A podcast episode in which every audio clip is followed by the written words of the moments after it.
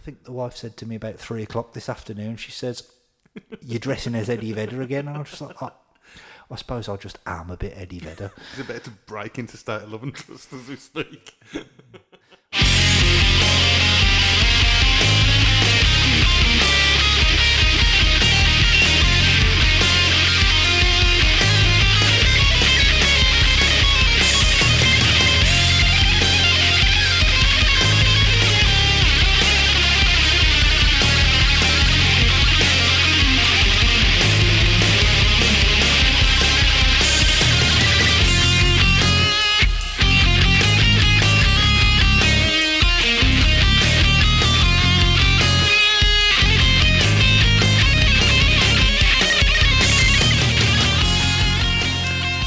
Welcome back to the Personal Jukebox Podcast. My name is Simon, and once again I'm joined by Mr. Stuart Bizoid. It's good to be back. um, do you remember when you first came on this podcast? Vividly, Vividly, um, where we're talking like three plus years ago, something like that now. Um, and the first band we covered was Pearl Jam, wasn't it? it was It was uh, Vi- Vitalogy, yeah? Yep. Uh, their third album. third album. So on this episode, we're going to cover their debut. We are, Yes, and we are and all front to back. That's where we are at. and all you listening will already know that because you click the download link, and there we are. I mean, it's not long since we spoke for House Tricks. yeah, yeah, fair to middling. Yeah, Oh man. breaking that fourth wall. Yes, of course, of course. Yeah, we're here again, back with Pearl Jam. It's. I had a couple of messages when we did Vitalogy, and people said to me, "Why didn't you do 10? I oh, get that. Yeah, and yeah. I said, "Well, it was a bit route one to go straight in with that." Would we cringe if we listened to that episode now? I probably would.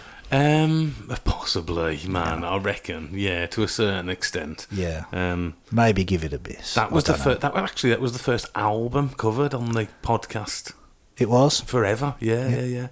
Yeah, we probably would really listening back to. I should give that a listen back one of the days. I'm definitely not going to do that. Yeah, so we spoke then about uh, your fandom of Pearl Jam. Absolutely. For, Uh, for, for the anybody who hasn't gone Yep. back and listened to that, Die Hard. Die Hard Yep. Pearl Jammer. Absolutely. Uh, is that what, what the Pearl Jam fans would be called? Pearl Jammer. Bit like Maya Jammer, like Maya Jammer's sister. Mm. so I was a big fan of Pearl Jam in this era. Actually, not a big fan. I was a fan, a peripheral fan of Pearl Jam. I was definitely not there on the scene when this first came out. Nor was I. No, no, no, think, no. Um, it may sound cliche, but it's kind of the age we were by association, really. I think Nirvana were the route in, weren't they? yeah, I'm actually wearing a Nirvana t-shirt. You are?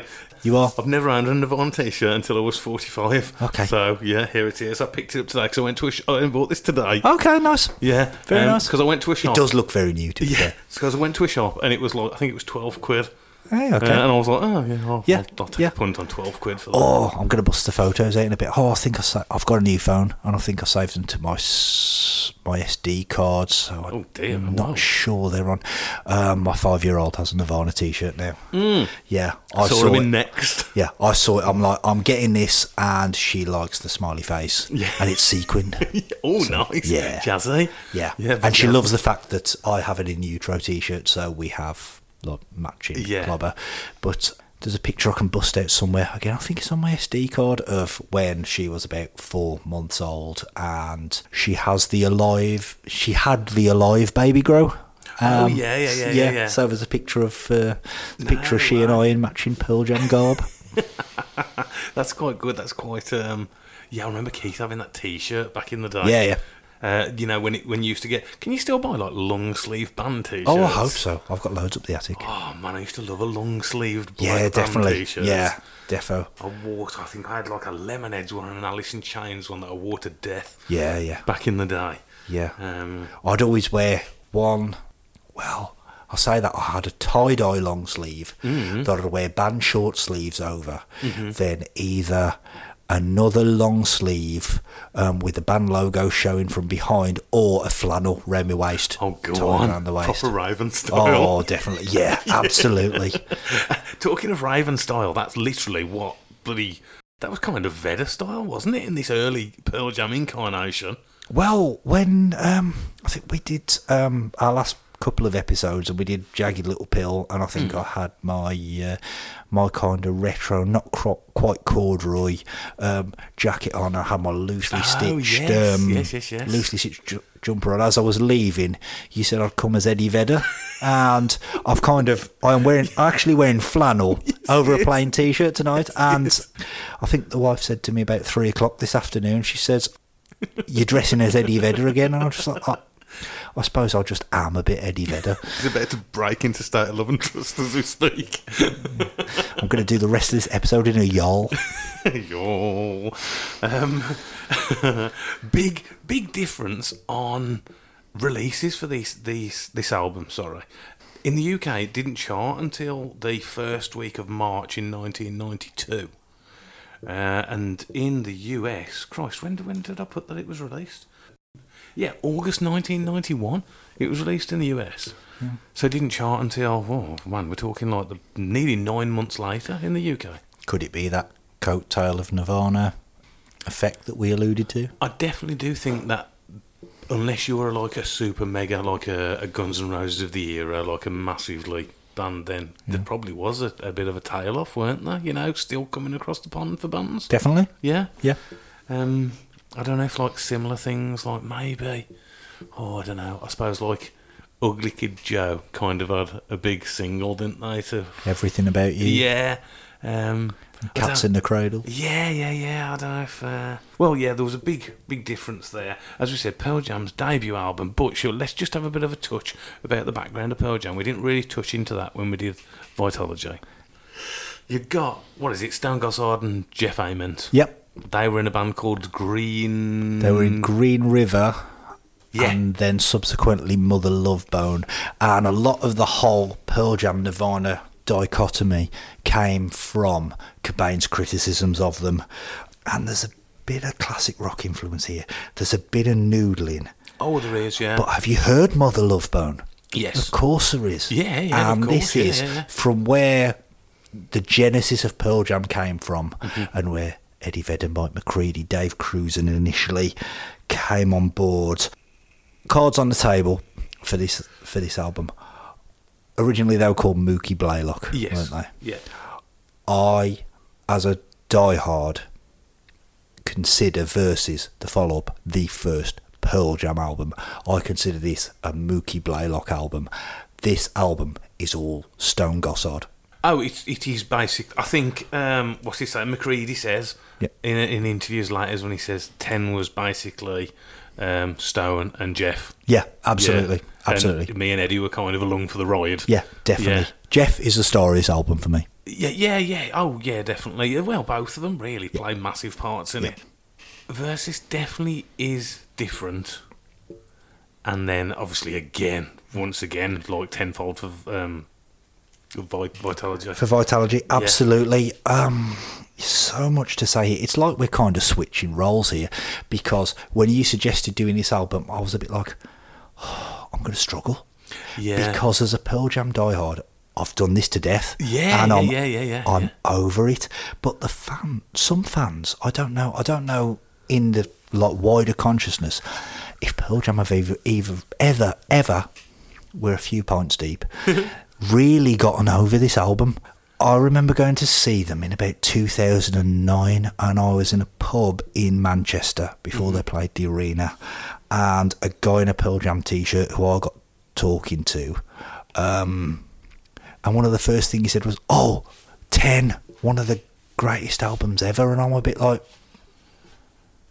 you realise they had a whole career post 10 and you know it's like you, know you're going to struggle tonight mate. If the first thing you're going to talk about is 10 it's it's kind of sits on the i'm probably an outlier. It sits on the the periphery of like kind of the pearl jam pantheon and the pearl jam canon. For me i mean it's like i don't know you're coming at this from maybe a bit of a dis- different perspective, and I feel like I'm kind of the historian. It's going to get embarrassing at some point because you are definitely going to drop something I don't know.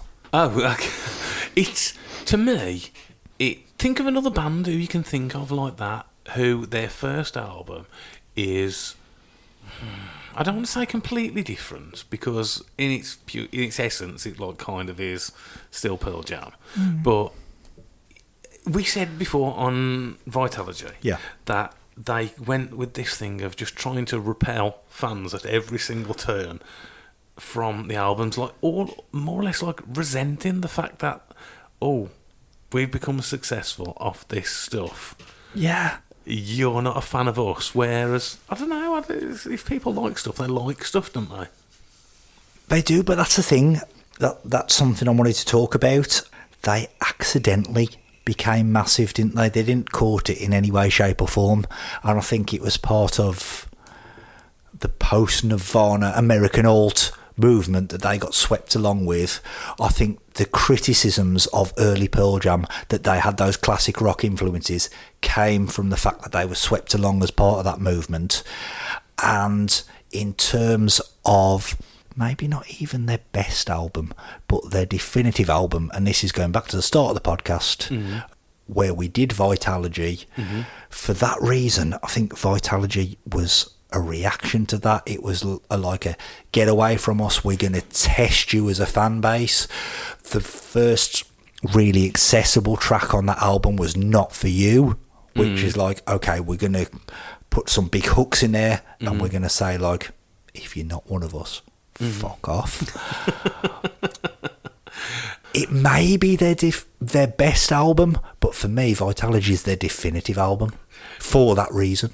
Do you? Does that make any sense at all? It does make sense because you're saying that's more them Yeah, as a band. yeah.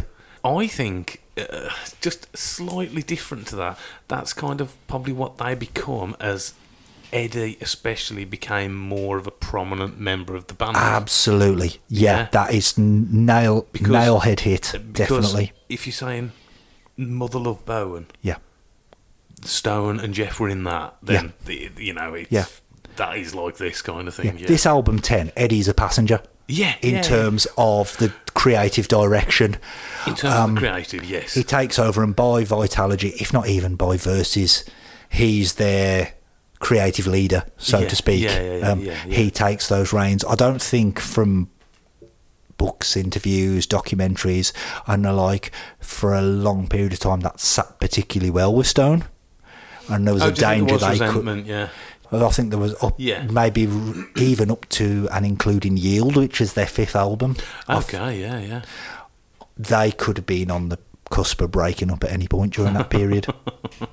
They've stuck it out though. they absolutely have. And for a band that was so kind of deflective of what was coming at them, Yeah. they've evolved to the point where is there a band currently active who is more comfortable in their own skin now than Pearl Jam? Do you think they are? They they've settled into their groove. Massively, of, yeah. massively, yeah. Still trying new stuff to a certain extent. Yeah, yeah, Yeah. What did you think of that last album? not on board. No, Not on board. Mm, I think, we did speak about it, Yeah. didn't we? Yeah. Yeah, I think I think you get that way with pretty much any artist that you've been with, uh, mm-hmm. kind of for a long time. Mm. Yeah, I think you get to a point with everyone where it's just well, play the old stuff. Yeah, yeah, yeah. Play, give us the hits. Yep. Give us the hits, kid. Right, so you've got Jeff and Stone. Uh, they teamed up with McCready and they recorded the instrumental demos, didn't they?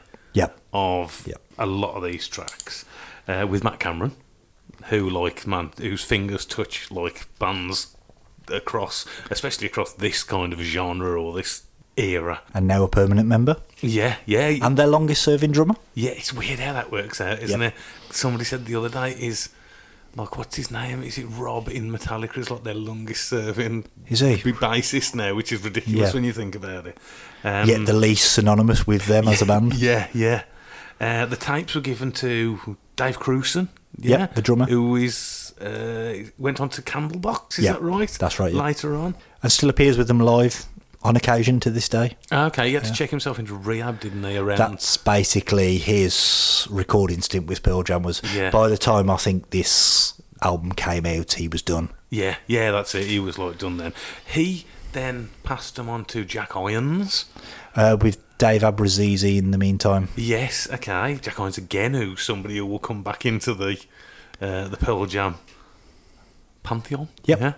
Um, and then eventually they got to this guy called Eddie Vedder. How the hell did that happen? Was it just like uh, randomly? What was he doing? He was was he not like just a a fucking poet guy who was lamping a, a few lyrics down? He was in a band that? called Bad Radio, Bad Radio. Yeah, I've heard Um, that. Yeah. where um, amongst the songs that they wrote at the time was Better Man.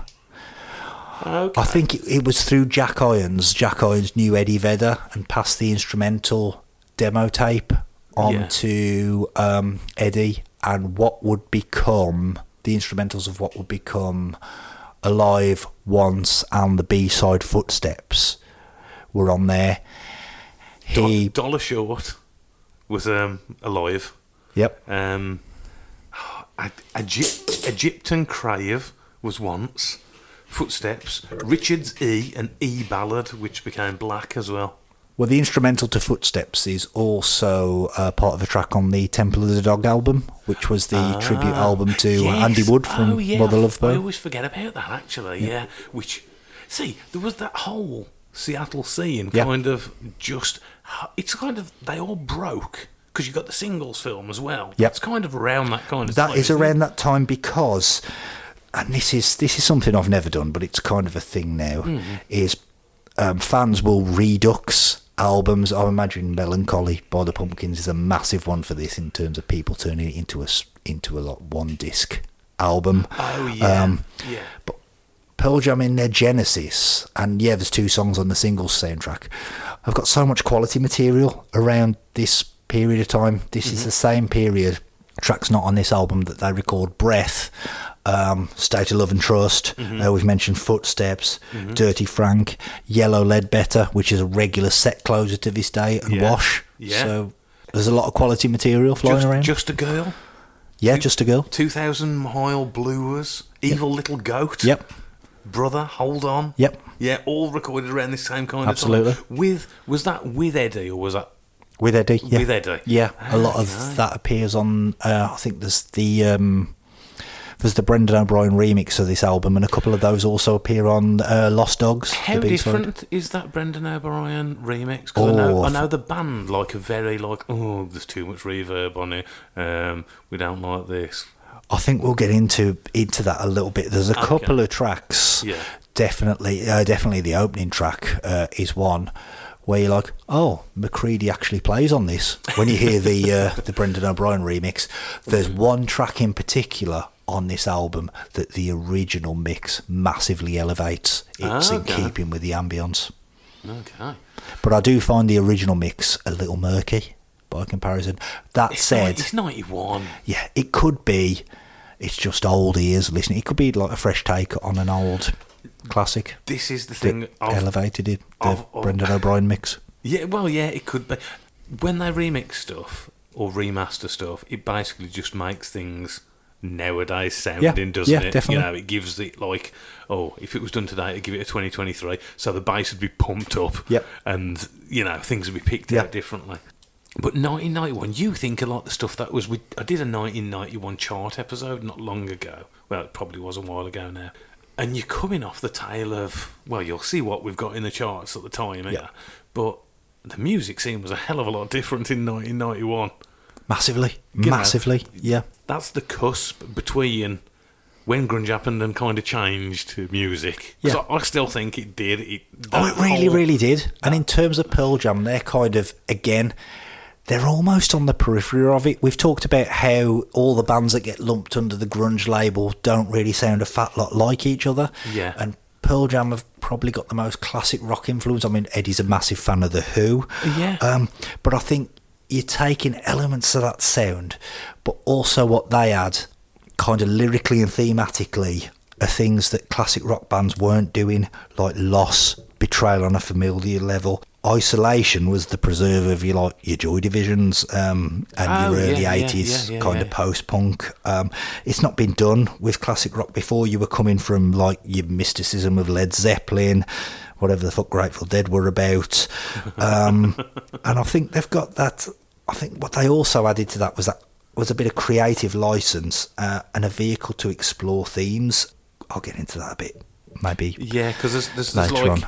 I think you touched on it before, but there's the like the triumvirate of songs. Yeah. Once it is footsteps, isn't it? And And alive. and alive. Yeah. They're they're the the like Yeah. trinity of Yeah. songs. And they're not presented chronologically No, either, no, which is no, like, no, no. you know, they're rejecting that accessibility just Yeah. by what Yeah. they release and when. Yeah.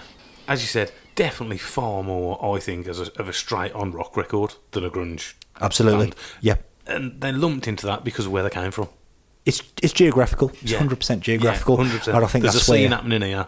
Yeah, They're yeah. part of that. That's where like, Cobain's um, criticism of them that kind of caused that came from. Yeah, I, that's yet another example of Cobain being a bit of a cock, actually, I think, on um, some of that criticism, but we'll get into that as we Yep. go through as well. As I say, it charted 92 in the UK, um, March 92, and it was released August 91 in the US. So, what I've got here, I've got a track from 91, a track from 92, but I'm only going to play one of them. In 91, the US number one and the UK number one was Everything I Do, I Do It For You by Bryan Adams. Massive at the time.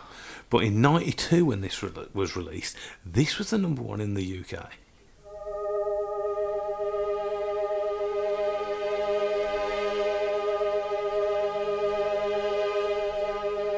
If this world is wearing thin, and Now- Stay by Shakespeare's Sister. Yep. I can remember this being number one and me being, how old am I? Um, 13 at the time. And thinking, oh, I don't get this song, I don't get the appeal of this song, I don't understand what it's about. You know what I mean? It Yeah, yeah, did, yeah. It did nothing for me as a 13 year old lad. Um, now you listen to it with kind of different ears. Massively. Yeah, yeah, yeah. Because you've got this vocal intro, and then it comes in, and it's like. Did you not say you were reading, or you wanted to read um, some kind of goth? Yeah, we were talking about it in the break, weren't we? Yeah, yeah, yeah. Someone's written. We were talking about the uh, the price of football by Kieran Maguire, weren't we? And was, there's been like a definitive history of goth written that's That just it, yeah. that's just jumped ahead of it on my uh, Amazon wish list. And this would surely be the um, commercial face of kind Oh, of goth. yeah, absolutely. Shakespeare's sister. Yeah, definitely. What's another Shakespeare sister? Um, it was like Your History? Your history? Was that them? Was that them? I don't know. Was that not off the same kind of album? I don't know. Um, I want to hear it drop. You know what I mean? Yeah, yeah. Kill it. Oh, wait, I think we're. Nah, it's going to go into the chorus as well, isn't it? So, um, yeah, your history, like being kind of good for me, like an old film star. Was that not them? He's looking at me with a quizzical face. Yeah, I'm, I'm thinking about it. Hang on, let's have this because it's gonna it's gonna come in in a minute.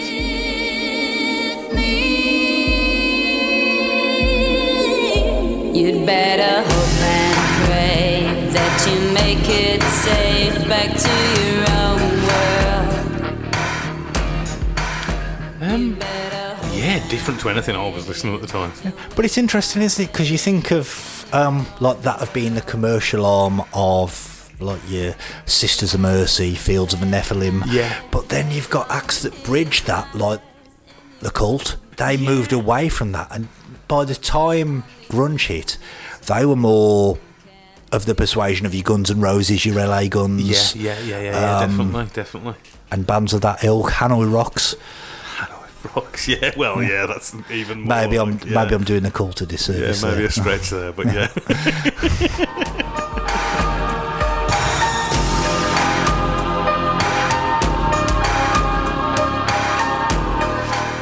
Uh, number one album in the UK, if anything, gives a timestamp on something.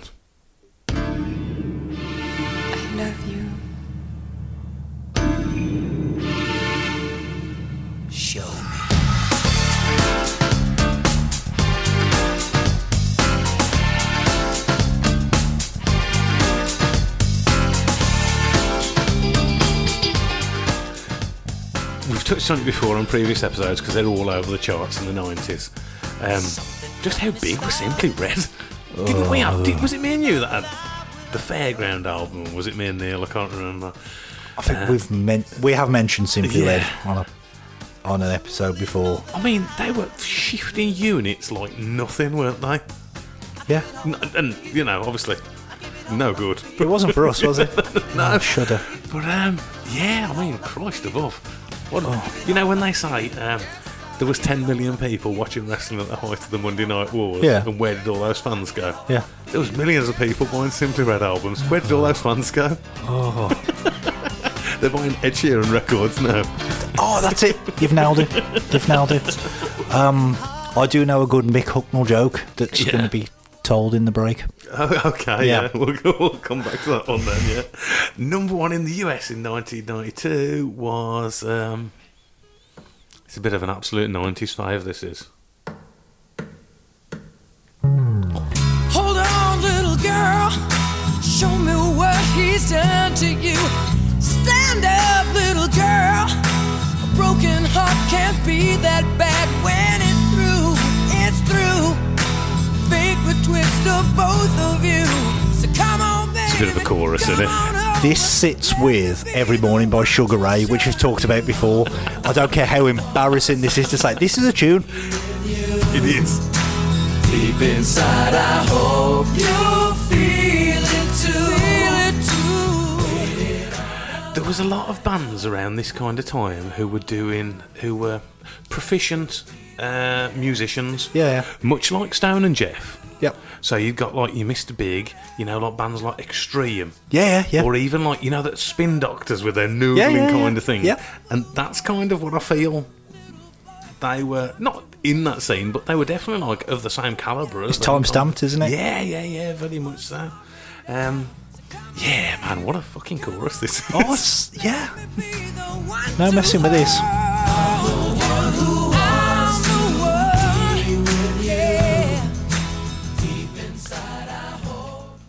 Better than Every Rose Has Its Thorn. Oh, I don't know. Oh, no. Bloody love every rose has its thorn. Okay. Yeah, that's a No, classic. no, I'll I'll go for Mr. Big. Just for They're my that, dog like, in this fight. just for every rose has its thorns, kind of at the start.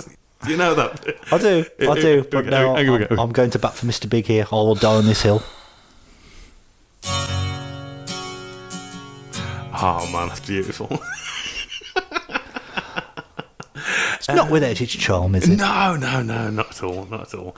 Okay, so as we said, all these guys were making these songs. Somehow they find their way to Eddie. He puts some lyrics to it, and what do they do? They fly him across to Seattle. Yep, Come and yep. He lands at the airport. Apparently, gets a taxi or a lift or whatever straight to their rehearsal space. Walks straight up to a mic and starts throwing out some lyrics. Good lord, that's um, a bit of a what's it called? A glamorization of. Do you think there's some creative license going on Oh, there? Fantastic, man. That's like, you know, it's Russo at his peak right in those. So they recorded it all in, I don't know, Seattle, somewhere like that, yeah. And Quick then- turnaround. Yeah, and then didn't they fly to Dorking in England for the mixing? They did um, mix the album in in the UK. Um, it's south. So Sussex? Let's south. Let's go with south because the last time I saw them live, it was outdoor, and Okay. they opened with their lower key numbers. So, and this was oh, this was a sun going down, double sing along. I forget which way round, but they played Nothing Man and Black on this album back to back, and Eddie told a story about kind of mixing Black in the Ah, UK. okay. So. Ah. I've, I've just completely changing it back to what I said before. I've just noticed that Miley Cyrus has a cover of Every Rose Has Its Thorn. Okay. We both lie silently still in the dead of the night. Although we both Missing some charm. I'm going to skip it a sec. into our favorite song playing on the radio. And you know somehow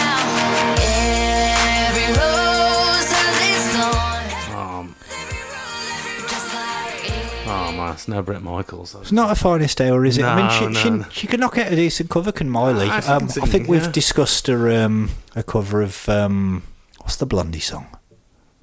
Atomic. Heart of Glass. Heart of Glass. Yeah, she does a good Heart of Oh, Glass. Yeah. Okay.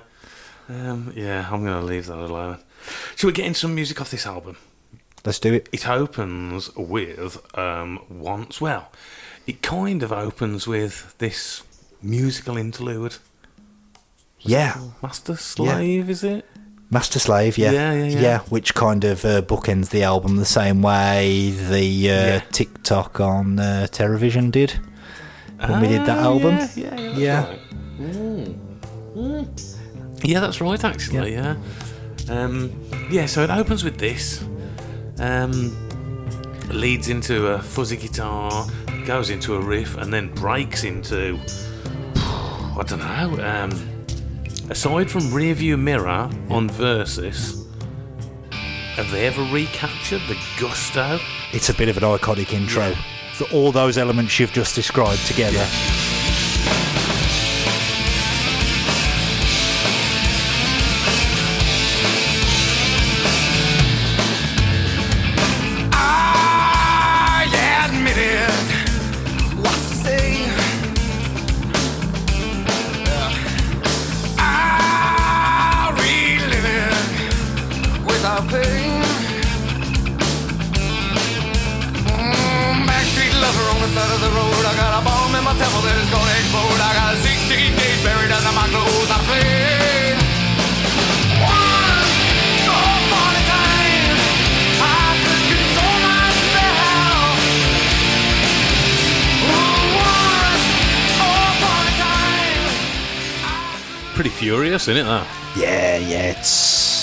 no messing with it, is there? Mm. Sequel to track three as well, so reward you for paying attention.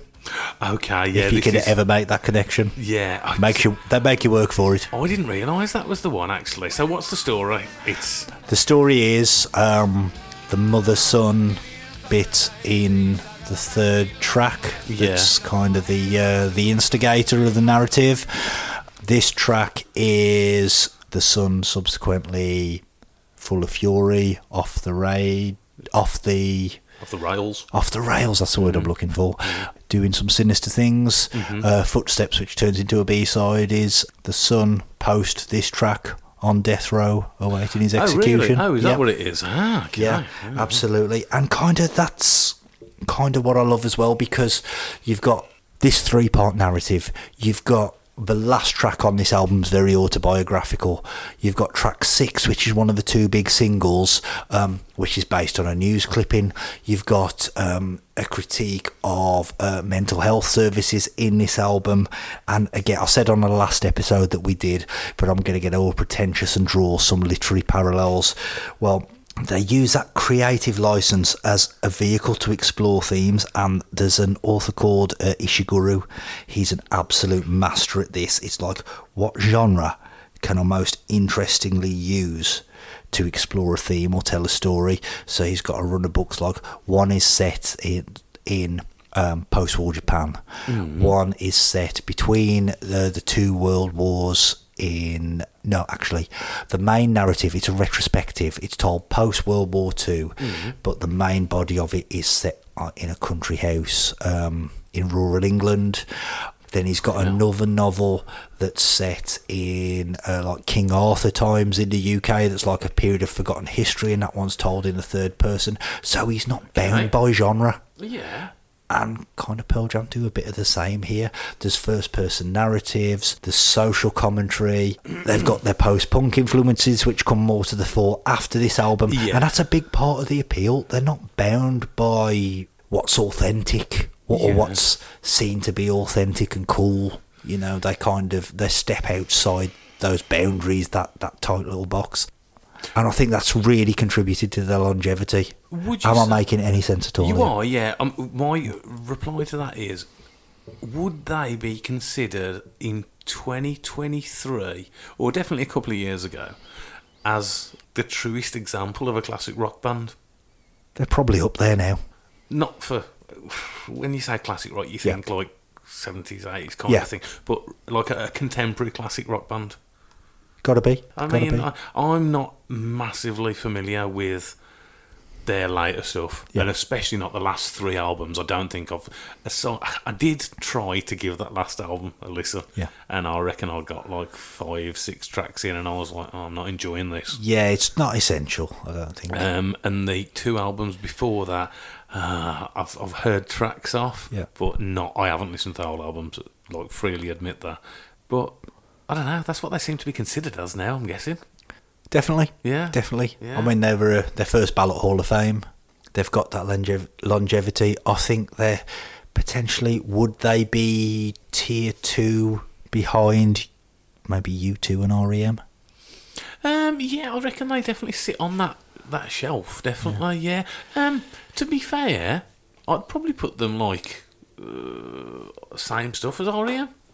Contemporaries. Yeah, Maybe. U2 are on a different kind of level, Yeah. aren't they? Yeah, but um, Yeah. I think you're kind of getting into subjective Yeah, yeah, yeah, appraisals yeah. of discographies if you're Yeah, yeah, if you're to course. slip a Rizla between them. um, but once is a banger. It is. It's a banger. it is. It actually is. It's a great intro, start to an album. It sets the scene, and yeah, it's it's furious. It's frantic. It's um, you know, as as furious and fran- frantic as I can think that they get. All of the above. Yeah, Yep. yeah.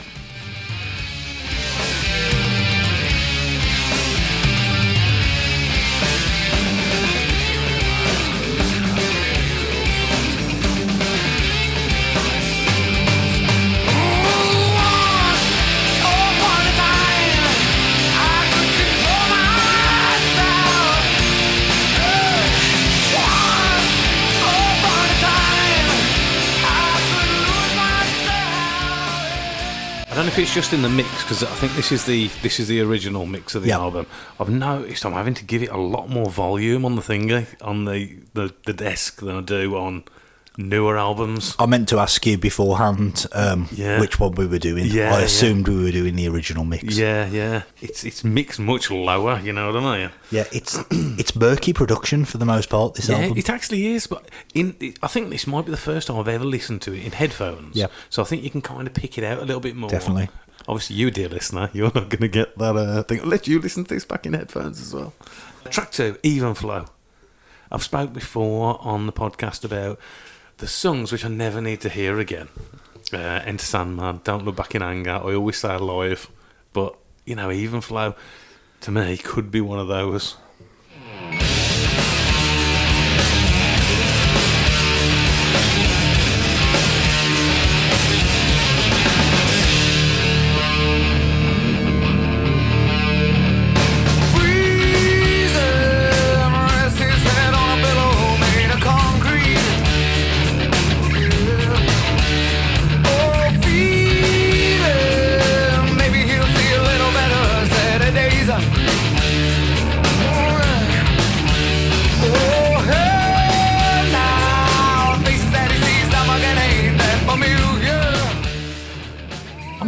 Listening to that riff back through headphones, Yeah. it's, it's funky as fuck, isn't it? It is. It Yeah. is. Um, this is kind of where I probably diverge as a bit of a diehard. Yeah. Because I've seen them in person and heard on bootlegs and watched on concert film them play this live so Oh. Over- many over 30 times. years worth. Yeah, over 30 years worth. Yeah. And by comparison, the studio version struggles. It feels laboured because this is so epic live. It's still anthem- anthemic, Do they? You know, when you see them play this live, Yeah. do they like still get into it? massively. It's Yeah. like 11 minutes long live. It's not like Radiohead not wanting to play Creep kind of thing. No, no, definitely. The solo as a bridge absolutely makes it. You've got the one two with that, and then Jeff's bass riff coming in back into the lead, and that's just 90 odd seconds of Mm, absolute cannon. You know, that is like 1991, 1992. In a nutshell, In a nutshell, on record and live, it is absolutely faith affirming. Eddie goes off stage, Mm. next half a bottle of wine, and just lets them crack on with this and go into like free form. It's it's just phenomenal. The first time my wife saw them with me, I think she's seen them with me three times, but we'd not long met, and I had a spare ticket going, Okay. and she came with me, and we were kind of eating beforehand. And you saying it's one you never need to hear before hmm. again, I hmm. should say. Alive I and still want to hear it live if I went to see it. Oh, defo. Alive and Jeremy are the two that I think Yeah. would fit that bill Yeah, for yeah. anybody. But when you say that you feel that way about Even Flow, it takes me back to then because she's like, okay, I've come along on a freebie. I'm struggling, what would I know? And I'm stretching. I think Even Flow, and she's like, how does that go? And I start humming. She's like, oh, yeah, I know that. And I'm like, well, you're not interested in them and you know them. So mm-hmm. Yeah. two plus two. I, I, I kind of get that. Yeah, there's a bit of understated counterculture in kind of this one, and I've kind of got to understand this a bit more with uh, Okay. with hiking with my man Jim, um, as as we do. this like because it's a bit of an ode to homelessness, isn't it? And Yeah, a, yeah, yeah, um, yeah, yeah, yeah. and that kind of thing. But there's that line praying to something that has never shown him anything, but to large swathes of Americana, that's absolute anathema because they're proper. They, they're dyed in the wool, aren't they? I mean, Yeah. when you kind of get the stories, because he spent some time working over there, and, and and I get anecdotes as we kind of up and down the Malvern yeah, Hills yeah. and round the Wrekin, and I've kind of understood a bit more just how against the grain someone like Marilyn Manson was, and the hysteria Oh, that surrounded him around um, around the time that he was at his most visible, his most prominent. yeah, when he was really out there. Yeah, I I get that a bit more now, and this is kind of understated. So this kind of I get that that they're kind of counterculture and like it's not for everyone, and that's how the fact that the whole Seattle movement got that kind of traction. That's like, kind were they just missing this element of That's kind of one of the reasons why I think Cobain was a bit of a cock because um, I think Pearl Jam sound more like a classic rock band and they might have more solos and more lead Yep. guitars than Nirvana Yep. ever had. But I think really at their essence, Yep. they're as punk rock as Nirvana are and possibly more so. Well, definitely. They've got, I mean, big influences on them. Bands like the Buzzcocks, the Dead Boys. Yeah. As they become more fully formulated as a band, this album was turned around very quickly. Mm-hmm. Those influences find their way in really, really quickly mm, mm. in tracks like Go, Animal, Blood, all off the next album. That's kind of something I'd point to when I say that this is a Mookie Blaylock album versus is the first Pearl Jam album. Oh, yeah, it that is kind of contrast is what I'd use as justification for that statement. There's an uh, apparently an alternative version on the singles and video on the Greatest Hits album. Okay. Yeah. And still, uh, between 2010 and 2019, this was the fifth most played song on US radio, Oh, on US radio. Mm. Okay. which, you know, uh, speaks for itself, really, doesn't it? I thought you were about to say it was their fifth most played song live, which would have knocked me for six because I would have said it would be number one. Um, looking at their most played songs ever live, it is number one. I would say so Yeah, yeah. because I've seen them numerous, uh, seven or eight times, and this is the only song they've played every time. I busted this out yeah, every time. every yeah. single time. Do you know what I love about it as well? It's got a proper closing sequence. something, Oh, yeah, we- yeah, Yeah, something we've talked about on previous Yeah, episodes. You yeah. know, uh, unless it fits in a kind of specific, although non-definable way, I don't like a fade out. It's a nicely wrap, wrapped up package, and it's points for me when you know how to end shit. Yeah, I mean, we go off on a proper um, lead session. Yep. A bit of pieces, um, and he's, you know, he's giving it some. And yeah, I always remember this was the video as well, wasn't it? With Eddie hanging. Oh, from the rafters. Yeah. Well, not the rafters, the, um, Not like Sting. Yeah, yeah, he was like hanging from the, I don't know, something, and then Yeah. jumping into the crowd and all that kind of stuff, yeah. rest in peace, Gorilla. Yes, thank you. Yeah. And another wrestling reference, um, Raven again, even Flow DDT. Indeed. Yeah. Yeah, absolutely.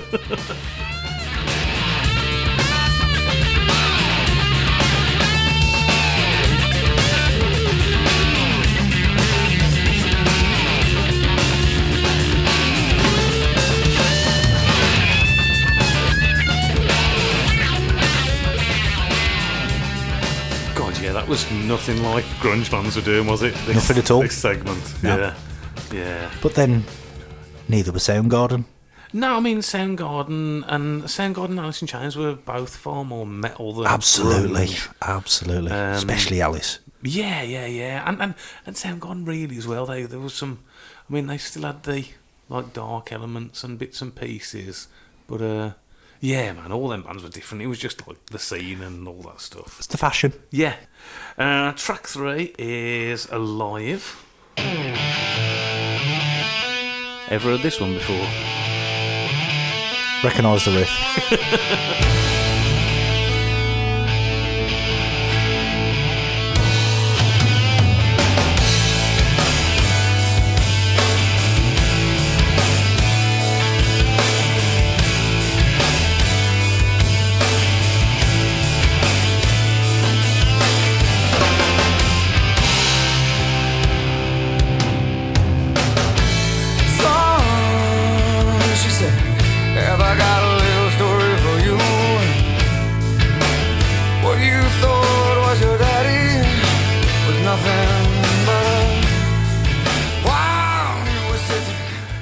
first UK single that they put out. Um, I've got on my notes, Mom Wants to Bone Son. Basically. yeah. It's the thematic precursor to Once. Yeah. Yeah. Um. It's dark as fuck, isn't it? Yeah, it is. I mean, I think, and, and I think this is something that they've addressed in interviews following, that it's a really dark subject matter song. Yeah. But fans kind of, maybe unaware of it, took it Totally. as a bit of a. Totally. They've changed the meaning because the refrain, the I'm still alive, Yeah. in the, in the context of the song, it's a lament, but Yeah. they've changed it to something life affirming and defiant. Yeah, yeah, yeah, Yeah. yeah. Which I think is, is kind of good. I don't know if the band are uh, entirely happy with that, but I don't know. I, don't I think they're fine with it. They haven't disowned it like you alluded to Radiohead and Creep. Yeah. They certainly haven't disowned it in that Yeah. way. I, f- I- I think they've gone with that sea change. They definitely have. One has softened on the overplayed stance. I used to think, oh, overplayed, never Channel need to hear it again. kind of yeah, thing, yeah, yeah, yeah. I've kind of come back to it a little bit. Um, I think it's that intro because you think to yourself, oh, it's like five minutes and it's going to be this pace. yeah, Yeah. I've got nothing at all new or original to say about this track because if you haven't heard this before, how did you find this podcast? you that's know, right, um. Yeah. and you'll have your own conclusions. It's a well crafted song. Hmm. Um, I mean, the solo on the outro, that's absolutely spot on. And, you know, you've got kind of cliche little joke of the Eddie's yawl, you know, Eddie's vocal stylings. But here, you've got like the solo on it, and Eddie's like, yeah, huh, over it. It's like. It's. Almost of- animalistic. yeah, Eddie's it's, vocals and it's like in terms of the theme of the song, it's a bit of a post-narrative incomprehensibility. It all fits nicely. Nobody was doing those vocals though. No. Eddie, Eddie is the originator until of those vocals. everybody started doing them. and then every fucker was doing Yep. that stuff. In 2023, to look back and say that, this was the guy who first was doing that. yeah, absolutely. Um, yeah, I mean, uh, maybe somebody might know somebody else who was, but I, I never heard it before this. yeah, it's kind of like um, I to draw a, a very very loose parallel, like Korn. I think that Hmm. first album in particular, I think suffers a bit from a revisionist history, whereas when that came out, you literally never heard anything like that before. Really, No, no, that no, down yeah. Hmm. tuned um, element, the Faith No More influence, and then basically a grown man crying into a microphone. yeah, yeah, yeah. I think what they suffer from subsequently is the number of third-rate copyists that they spawned. Mm-hmm. Your uh, Ademas. Um, I'm struggling. I only became aware of those recently. You know, Oh yeah, struggling for um, coal chamber um, kind of bands Mm. was, of was that. Adema was they was that like a relation of Jonathan Davis? I think he was. Was he? I think he was. Yeah, yeah, yeah. There's there were other similar bands like that whose uh, whose names escape me, but also how quickly they descended into self parody. Really, I Mm. think you get two tracks into what was that Untouchables, and you think, yeah, it's over, lads. Yeah, I'm not. I'm, I mean, I'm aware of Korn and I know the singles, but um, I'm not a big. No. Yeah, I'm not a big Korn guy. I'll be honest. But it's easy to forget how different it was at the time. Oh, it was And I super think different, Maybe Eddie suffers from that a Yeah. little bit as well in Yeah. his vocal stylings. Uh, the thing that oh, I, I always remember this song. I've told you this story before. Our um, our mate Keith, who produced the show's logo, I can remember him sitting having a bit of a drinking session with the, him and his sister were there one day, and he told me the story. They were listening to this, and he told her about how it was a, a song about um, a disabled guy talking to his mom. That line where it's like, "No, I'm glad we talked." But it was, I'm glad I'm a retard. Oh, ah, and I'm still alive. And fell for it hook, line, and sinker. Oh, tell you what. Mr. Ass. Oh, you sick, sick man. Indeed.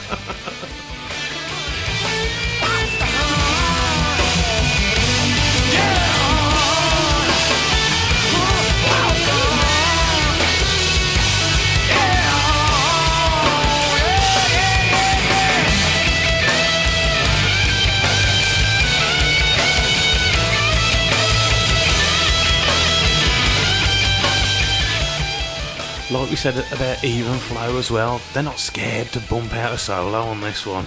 No, no, no, they love it. Oh man, I kind of wish they would never have been scared of bumping out a solo. Yeah, I mean it's so good. It's a cracking solo. Yeah, it is, isn't it? Like the even flow one. yeah, you know, there's nothing. There's another couple whatsoever. coming up as well. I, I kind of think that they got shamed into change in some ways.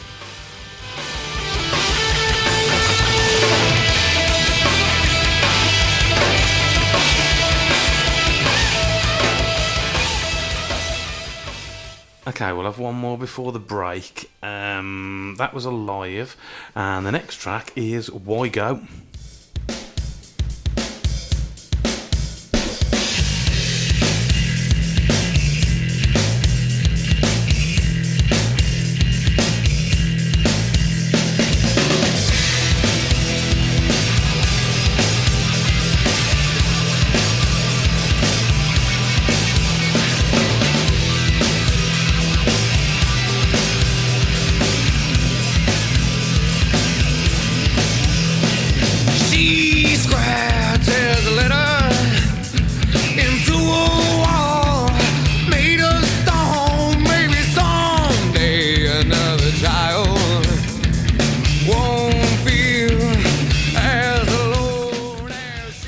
Listening to Eddie's vocals in headphones, I mean, he's really like fucking pulling out all the stops, isn't he, on this record? He's feeling it. He is. Well, it- He's feeling yeah. it. He, he believes what he's singing. You hop back to um, the previous track. There's an autobiographical element there Yeah. because Ed found out at a later age that who the guy he thought was him. his daddy Yeah. was nothing but a. And yep, Yeah, yeah, yeah, Yeah. yeah, yeah. whatever the follow-up word there was intended to be. Nothing but- Um, but um, yeah, his biological dad wasn't who he thought, and that feeds into that. Um, this track, it's lyrically is where the gravitas is thematically. It's actually quite sparse, and in isolation, it's one of the weakest tracks. Jeff is the star here. He's Oh, got the hook. Incredibly bass driven. Yeah. Yeah. The bass is hook that absolutely drives it. Uh, the gravitas uh, is in the theme. Um, it's about a girl basically surrendered by a family to psychiatric care, isn't it? And Yeah, yeah, yeah. there's a few themes in there, so there's a lot of parental stuff in this Mm. album. And I think that maybe that's why it got its hooks into the demographic that it did at the time.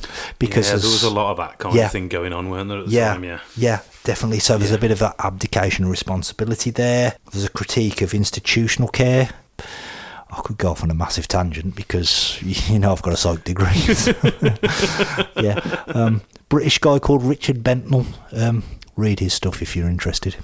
That's all I'll say about that. As you said, I think it possibly is the weakest song on the album. Definitely so far. Yeah, I think so. I, I Yeah. think probably across Maybe even overall. Yeah, I wouldn't argue with that. being terrible, it's um, Yeah. it possibly is the weakest Yeah, song. it's fine. It gets a pop live. Yeah, yeah, But- yeah. I imagine this isn't one that's played all the time. Seen it a few times. Yeah. Yeah.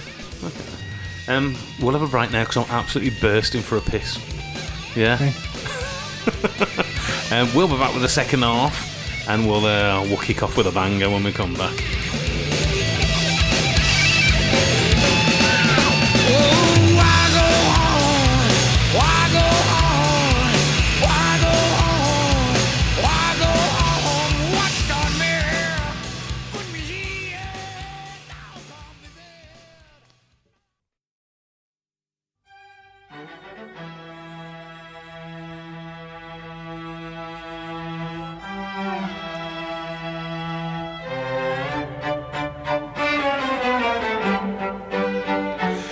Touch with this here podcast and have your opinions or questions read out at the start.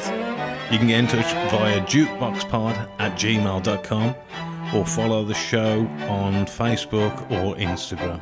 Leave a review. Thanks for helping out. Hope you're enjoying it.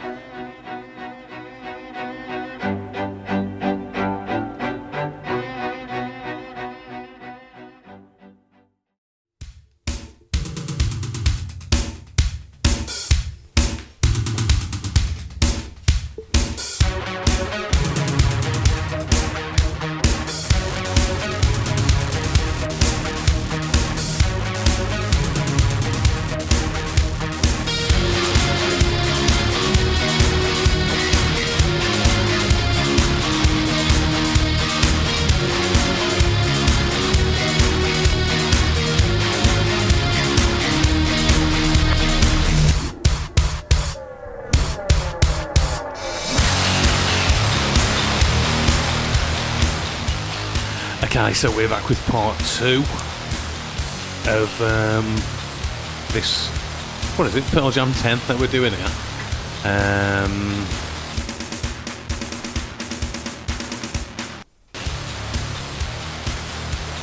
yeah, looking at Pearl Jam's 10 album. We're only four tracks in so far, you know what I mean? What do we talk about? What do we talk about? Yeah. Good guess, man. Um, where did we leave off? What we go, wasn't it? Yep. Was the last one. Okay, so we come back with what is possibly, to me, always seemed to be the centerpiece of the album. Yeah. Yeah, I do love this track. All timer. It is an all timer, but it kind of got ruined by watching Pearl Jam's Unplugged. Okay. because not ruined, but I think that version is like fucking head and shoulders. Eddie proper goes for it with the vocals on the tail end of the song. Oh, it means it. Oh my good lord! We belong together. Oh man! Like, and if I'm singing along to this, yeah. I'll sing the unplugged version, even with the lyrical faux pas. Like when he goes for the, the second. Ed does that at least once every night. Oh really? As in, he'll fuck up the lyrics, or he'll it, he'll he'll sing the second verse first. Yeah. and- Yeah, yeah, yeah, yeah, yeah, yeah. Every night. Five horizons revolved around the sun as the earth to the sun. Now the air I tasted and breathed has taken a turn. Ooh, and all I taught her was everything. Yeah, apparently the record company wanted to release this as a single, but the band steadfast were against. They Put did. out, yeah. They did. Much much too commercial. Even the recorded version throughout the whole Pearl Jam discography, this is the greatest marriage or collision of Eddie's vocal styling and emotional delivery. Even without that live doesn't does he touch this again? it's ever? just a perfect match, isn't it? Yeah. It's just absolutely spot on. Um, maybe if you're listening to it for the first time in 2003, it might come across a bit Or college 23. poetry. Or 23. and- yeah, yeah, if you're hearing it for the first time. But if you grew up with this, like you grew up with them, like you evolved yeah, with the yeah, band, it's like, you know, your club, like your Dungeons and Dragons, and you'll defend it to the hilt. Oh, man, I mean, yeah. the um, if they've entered any kind of earworm or any kind of hook into the canon, it's, I apologise for singing, but it's. It's up there, and In that Yeah. unplugged performance, is it Stone who's, who's at the back, or is it Jeff? And they're like, like really passionately going. Do do do do do do do. I think it's Jeff. Yeah, Yeah. really, he's giving it. some. Absolutely. Yeah. Absolutely. It's there and it kind of carries on. You, if you're there live and they're finished and you're still in like three, four, five thousand people still carrying on that do do do do do do do for a couple of minutes and they just let you carry on. It's fantastic. Um, Yeah, you know when you when you're a teenager, this song's the truth, isn't it? And you know, and e- even in years past, you know what? My wife doesn't listen to this podcast. She's had enough of me going on. So you know, like you know, we've all attributed this song to a girl, haven't we? Oh, Yeah. I guess so. Yeah. yeah. Hi, Jess. Avid listener. It is at its root, at its soul, and everything, a song about unrequited love, isn't it? Really? I think you can either frame it for your own purposes as either unrequited or the love gone bad. Yeah, yeah. Turn my world to black. Absolutely. no, we've um, we've touched upon. I've, I've, I think I'm going to end with another one that's in a discussion as well Yeah. tonight. Okay. But I think I ended episode 50 with one that's in the conversation for the goat. Oh, okay. when I ended with Roads by Portishead. Oh yeah. This is in the chat. Yeah, yeah, yeah. This is. Um, I mean, live as well. It's. Oh, I can imagine it comes across really well. Oh, yeah. It's delivered. It's. yeah.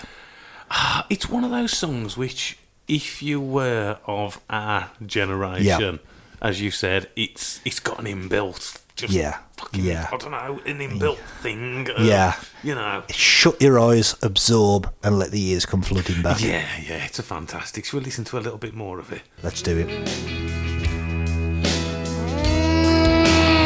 and twisted thoughts that spin round my oh.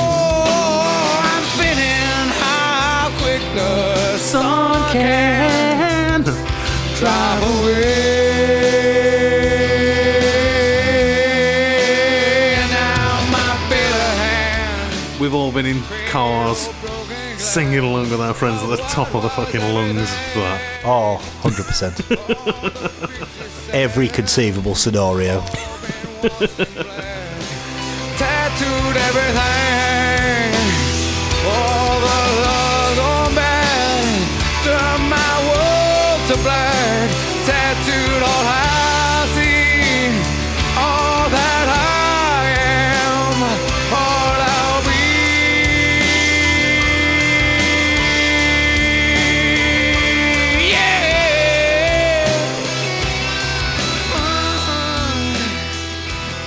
Man, if you if you're too young to have known that song, do yourself a favour and bloody listen to that. Absolutely. Yeah. Um, yeah, I, I think that is kind of the centrepiece of the album, even though it's not the biggest single off it. Uh, that honour would surely probably go to the next track. This is the track that got them picked up, got them noticed, got them. It's either this or track three, but Yeah. I'd say what elevates this next one is it's one of the two, for very different reasons, one of the two production highlights of the album. I've criticised the production, Hmm. but it's spot on here. Um, yeah, I noticed on listen back through to this the guitars of the time. Yeah. Do you know what I mean? Yeah, the, definitely. the chorus guitars. I mean, we've spoke before about like Counting Crows Oh, and um, even maybe like Soul Asylum. Or, Oh, yeah. You know all those kind of bands Yeah, who yeah. were around at the same kind of time. Um, and it's that guitar sound, isn't it?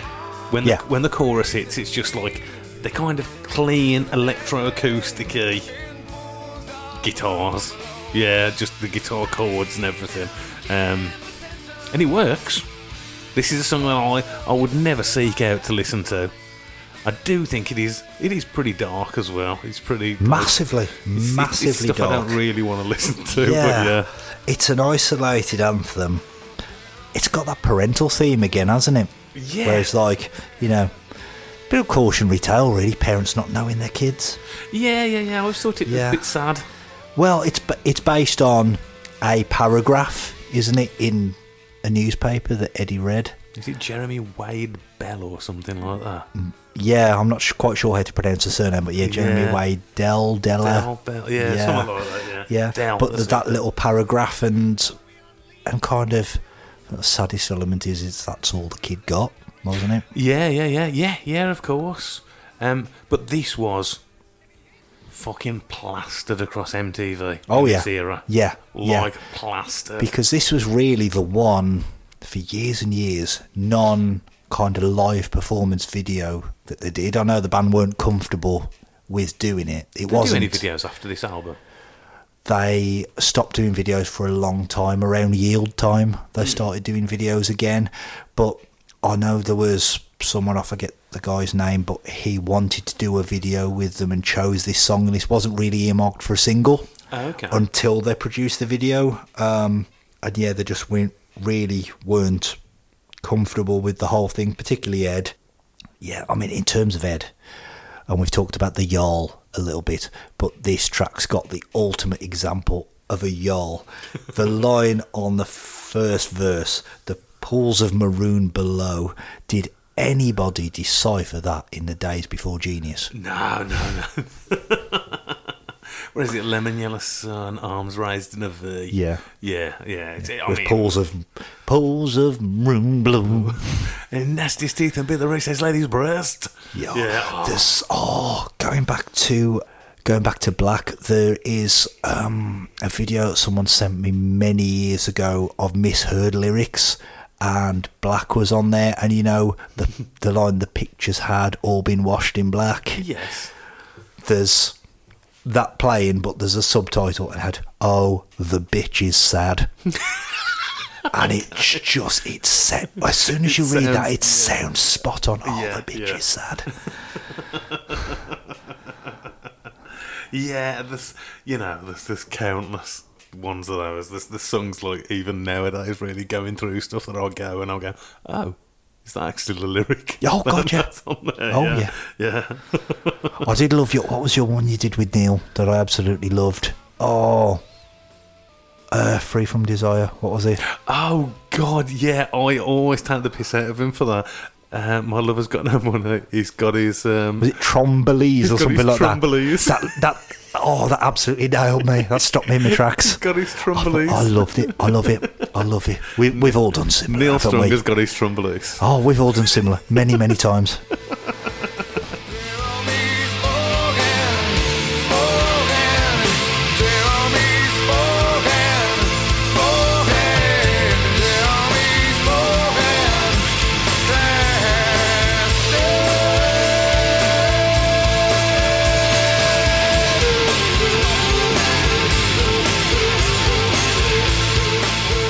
There's such harmony in the lyrics and stuff as well.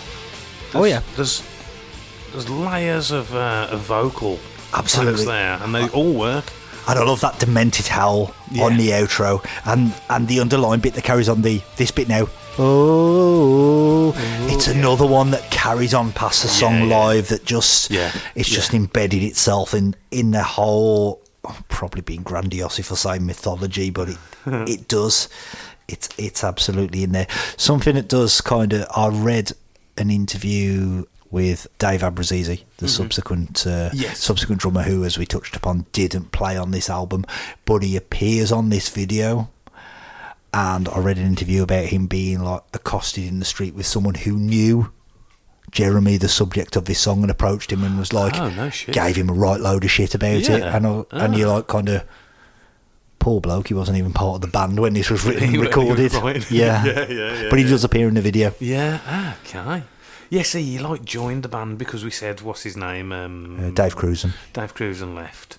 He joined the band for their live tours um, halfway because they were doing their own headlining Yep. gigs, and then halfway through they cancelled the rest of that uh, tour because they were going on to support Red Hot Chili Peppers. Yep. with um, Smashing Pumpkins and Nirvana. So you know, at that era, seeing that kind of, I mean, Chili's are an outlier on that bill, aren't they? Jesus, I mean, good lord, yeah. Oh, could they could they possibly be on last so you could leave before they came Well, on? they were the headliners. Oh, that's uh, yeah, Yeah, that's that that's all. if That'll- you could transport yourself back there, yeah, Yeah. stay for the support and then piss off. Yeah, god damn. Um, next track. Hold on to the thread. The currents will shift. Glide me towards you. Know something's left. And we're all allowed to dream of the next.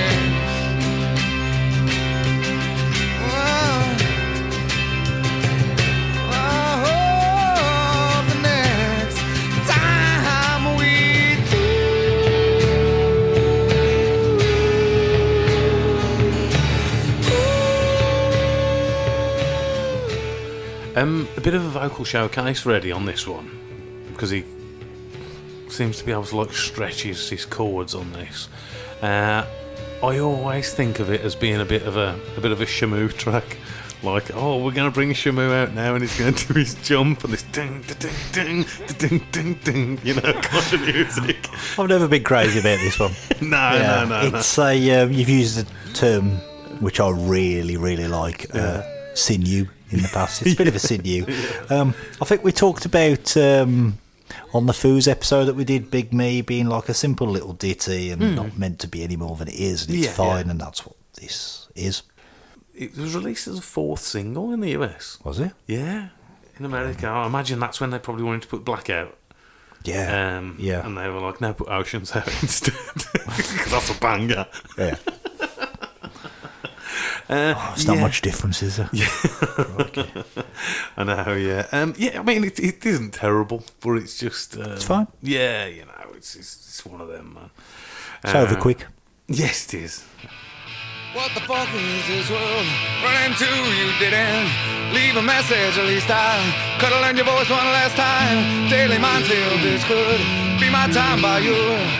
Would you hit me? Would you hit me?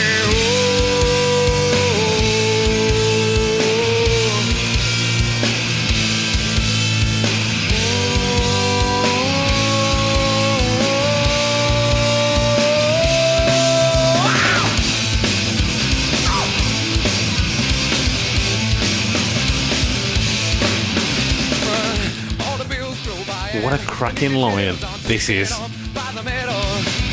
There ain't gonna be any middle anymore. I mean, come on. That's fantastic, isn't it? It is. Fun fact Yeah.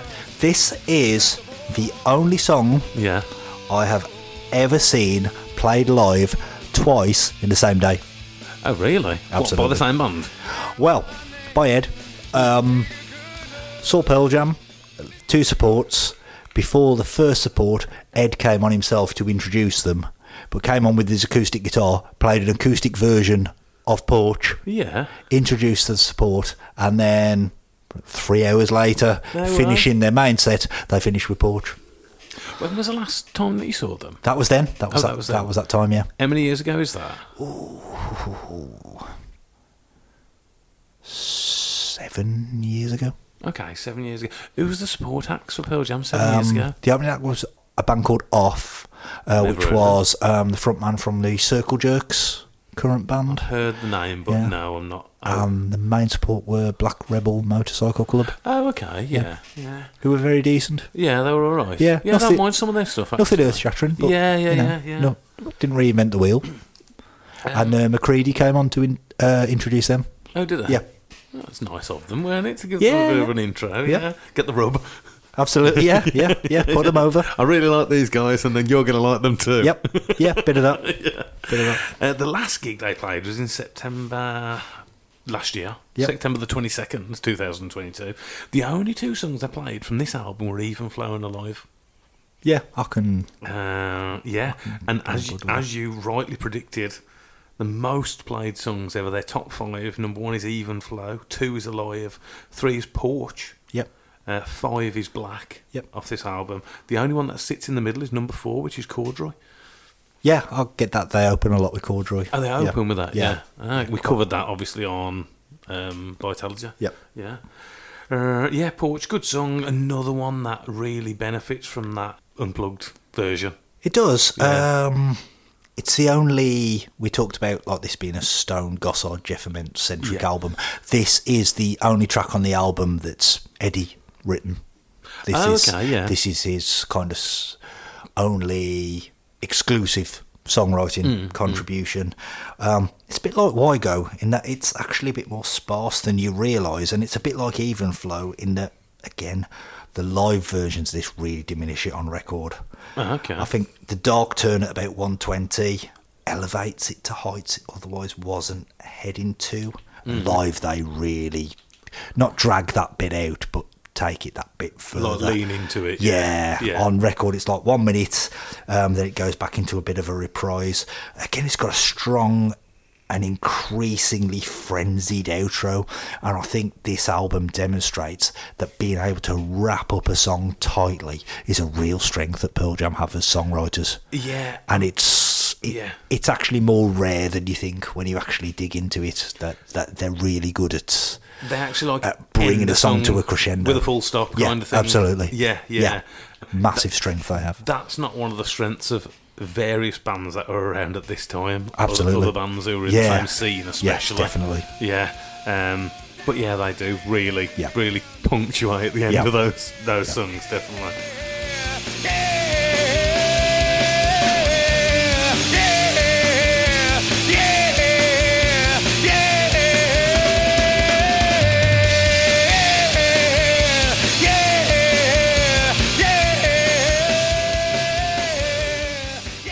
We will just miss that end as we head on to Garden.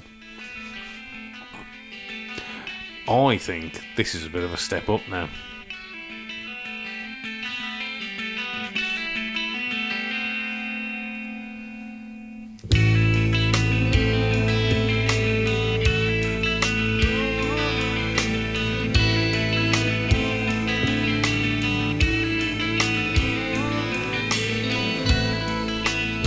The direction of the eye, so misleading.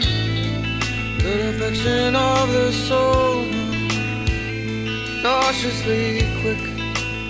I don't question her existence. I just question. I mean, what's this song about? Well, there's there's two possible things hmm. for me it could be about, and I think this track and the next track, deliberately, I'd say they're the most ambiguous on the album, and a criticism of early Pearl Jam. Well, a criticism of Pearl Jam throughout their career, really. Compared to again, we'll go back to the touchstone of Cobain, is that thematically they've been a bit Route One, where Pearl Jam, uh, uh, sorry, um, Nirvana, for example, were a bit Yeah. more abstract. This one, you've got that line, I just question our modern needs. So, as such, could that Garden of Stone in the refrain be gentrification? Okay. yeah. Alternatively, Garden of Stone, is it a cemetery? Then you've got the theme of mortality, and then going into going back to um, previously where there was a bit of um, praying to the something he's never shown him anything Yeah, yeah, yeah, in even flow, in even flow. religion. Is it like okay, the Garden of Stone, the cemetery, the mortality? That's the absolute end. There is no afterlife, and we're getting and it's the release. yeah, we're the getting sweet release. we're getting happy with that. Yeah, definitely. This is one of the two tracks that I think benefits from the product. Well, that is a production triumph, and Hmm. I think the hazy, detached intro and the kind of murky production it, it adds to that ambience a bit. I like it. It gives Yeah. it an ambient kind Yeah. of feel. It's a Yeah. production highlight. Yeah. Definitely, it, it it really contributes to that. On this album, again, as a thirty-year diehard, it's your thirty-year devotees track because there's a bit more to dig into Mm-hmm. over time there as well. And this is my bucket list one on this album. Never seen it live. Oh really? Yeah. Yeah. They never. They don't play this a lot live now. I've never seen it. No. Uh, Yeah. Ah. Yeah, this is the one on the album I haven't seen that I want to. Have I seen everything? I've never seen Oceans. No. This and Oceans. I've seen everything else. Bassline's really understated. It's a Again. Good, it's a good track Yeah. all, all the way through. Yeah. Yeah. Yeah. I like it. Yeah, again, Jeff's the star. Yeah. Yeah. It is actually. Yeah. Fair play to old Jeff because he's pulling out the stops on this one. And it's it. This bit. Yeah. I mean, it's not, but it's it's almost like prog-esque. You know what I Oh, mean? yeah. It's it's almost yeah, but it. it oh, it's nice, man. It's fucking. It just sounds brilliant. I will walk with my hands Thirteen times platinum in America. It actually old outsold Nevermind in America in It the did, USA, which you know, God, people would not have you believe that, would they? Definitely not. Yeah. Uh, Rolling Stone in 2020, it was 160 on their all-time list. Okay. Q magazine did uh, a poll and it was classed as the 59th best album of all time. Ratings wise, now this is an interesting one because All Music gave it a 5 out of 5, as did Blender and Uncut Magazine. And Entertainment Weekly gave it a B minus. Mojo 4 out of 5. Q 4 out of 5. Rolling Stone 4 out of 5. Now, the Village Voice, who Robert Christgau writes for, in his original um, review gave it a B minus, but um, retro reviews of it, he gives it a two star honourable mention. Really? Yeah, which he classes as once even flow. Uh, he gave um, Versus a bomb, dud. there was a line in it that I meant to write down, but um, the line that grabbed me was in NME's um, review. Oh, I think I know what you're coming with here. They said that Pearl Jam were trying to steal money from young alternative kids' pockets. Yeah, that's Yeah. yeah. I mean- famous line. Wow. That was rather damning, wasn't it? But they were like chomping on Cobain's bell end as like much as they could, couldn't they, at the time? Definitely, definitely. It- Like we say, there was that dichotomy. You your side. Why was this critics' contempt? Do you think it was because of the changing of music around that grunge scene? That they were seeing that that um, Pearl Jam were seen as like, oh man, these are just like fucking Bandwagon jumpers. yeah maybe. bandwagon jumpers who weren't who weren't really authentic because they were like potentially, more because- musicians. Yeah, coming off the back of Mother Love Bone, retaining that classic rock influence, and probably the geography of Seattle played a part there. Yeah. But you know, Heart were from Seattle. yes, they were. Yeah, because what's his name? Is it Inez? Um, Mike? Always married to um, yeah, yeah, and he's been on um, stage. Ann Wilson? Yeah, it is Ann Wilson, isn't it? Is it? Yeah. Is it Ann Wilson?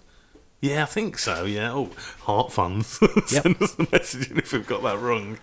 Yeah, I mean, Cobain actually labelled them as commercial sellouts, didn't they? Said they got too many lead guitars. So you know, fucking hell, Kurt, chill out, man. You know, people are allowed to have different. like, yeah, fucking got more lead guitars than you. But, Yeah, well, but yeah. yeah. but then you hired Pat Smear, so Yeah, that's quite true actually, later on, isn't it? Yeah.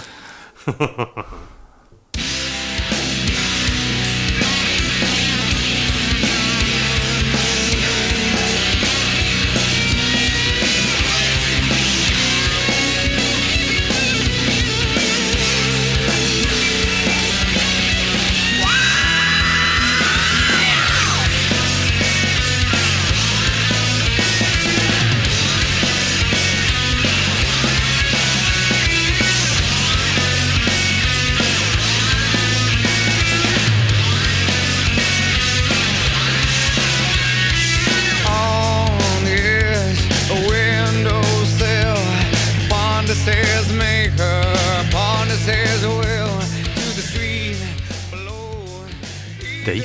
What you got? that McCready kid might do something, can't we? we should give him some more of the spotlight. Yeah, underrated for me. Yeah, because it's like tucked away at the tail end. Well, that's it. Maybe yeah. it's the exposure, the zeitgeist at the time, the sticking with it for 30 years, but probably the second half of those 30 years. I'm more invested in the second half of this album than the first, and that's where this comes into its own. Um, yeah, again, could be a bit ambiguous. Um, bit of heroin culture there, isn't it? Sinking the needle deep. Maybe there's a bit of Andy Wood. Oh, maybe. Yeah, yeah, yeah, Yeah. Maybe, yeah. maybe a bit of uh, bit of the religion in there. You've got the post bridge verse of a Christmas clean love and the young virgin down from heaven visiting hell. Mm. Bit of critique on, but again, that could tie into the critique on the Seattle scene. And there's parental themes as well because you've got the Runs all through this yeah, album. you've got the religious element with the virgin, but then to the man above. She, She ain't. She just ain't nothing. Yeah, she just ain't so nothing, you can assign your own meaning, and you can pick your poison. And at this point, with these last two tracks, there were the lyrical criticisms around the time, and you can just hold these last two tracks. But those criticisms were bullshit, weren't they? I, I think at the time, like I, this is another one that I've never owned. Yeah. This album. Okay. Uh, and I had a, a, a tape version of Yeah. this. Yeah. And I recorded it, and for some reason I couldn't fit all the tracks on the tape that I'd got. and this was the track that I left off. Yeah, I can see that at the time. Um, Yeah. and I think I'm, I'm, I'm really sure that I then put it on a tape, a longer tape that I got Versus on. Yeah. and in my head, I always thought as this as a Versus song. Okay, yeah. And it does sound probably a bridge between the two albums. There's a lot of the Versus stuff which is a bit more, oh, I don't know, a bit more. Um, I used that animalistic kind of thing before. A Yeah. bit more, a bit raw, a bit Yeah. rawer. Um, Like Animal. Yeah, like yeah, there you go. Yeah. have you have you had any of the re-releases that they put out in two thousand nine? Oh, yeah. Oh, yeah. because there was four, wasn't there? Yeah. There was like what is it? Legacy, Deluxe, Vinyl, and Super Deluxe. Yeah. Super Deluxe. You got the Super Deluxe. Oh, yeah. yeah, yeah, yeah. How many tracks are back in that bad boy? I bet there's a lot. Too many. Yeah, Too many. All those ones that we mentioned before. Yeah. Uh, Yeah. Yeah. Plus demos, outtakes, live versions. I'd be lying if I said I'd listen to them all. Ah, okay, you probably have at some point, haven't you? Just probably not in one sitting. Oh, definitely not in one sitting. Yeah, yeah. There's a lot of gear on there, definitely. I've had many a Pearl Jam weekend Yeah. over the years, but Yeah, I can imagine. I've had many a Pearl Jam weekend.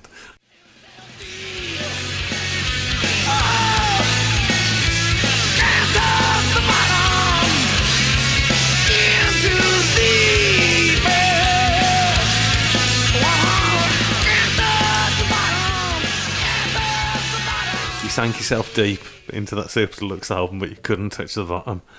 Uh, I think we spoke about this on the Vitalogy uh, episode, but who would you consider to be the Pearl Jam drummer? Dave Abbruzzese. Dave, yeah. Yeah. Yeah. For the reason that I think we did say actually. I think he he's the drummer on what from for me personally are their best two albums, Yeah. Yeah, yeah, yeah. which yeah. are the two subsequent to this one. Yeah. Okay. You, you said just before we hit the last song, you spoke about Yellow Ledbetter. Yep. Now I can remember this being. Um, oh, everyone was like, "Fucking hell, have you heard this new Pearl Jam song?" And I mean, it's got such a such a to coin a kid's phrase from there. It's got such a vibe, hasn't Yep. it? Yeah. And another fun story. Um, as I'm coming up to my tenth wedding anniversary in a couple Yes. of weeks, um, just as a little side request from my wife to the DJ, as the lights came up at chucking out time on our wedding do, this was the last song of the night. Oh, really? Yep. Nice. That's a nice choice. I wanna leave it again. Once I saw him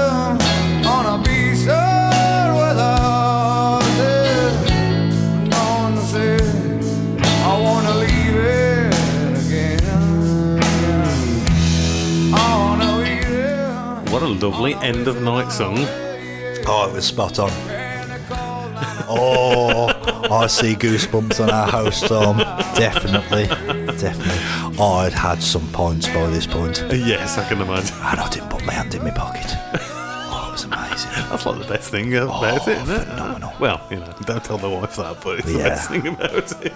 Yeah, yeah. But it, a good tactical move because um, myself, um, my wife's sister's now husband, and our mutual friend Mr. Boot. Um, Paulie Boot. Yeah, all met up. Uh, hello, Mr. Boot.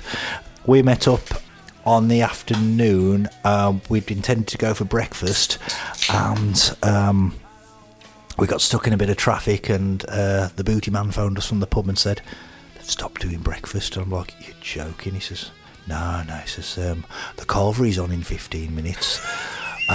So we had us a carvery, and I'll you that. that um, Carvery for breakfast. well, Calvary, Wow. I think it was bang on twelve, um, and I'll tell you that helped the uh, the, the beer intake Yeah. throughout the day. Oh, it soaks it up, doesn't it? Yeah, yeah, yeah. It did me a term. Got some kudos that day, but yeah, oh, Oh, fantastic. man. You call beat a carvery for first meal of the Oh, day. it was bang on. That sets you up. You're a fucking beast of a man. Absolutely Destroyed into the day yeah, yeah.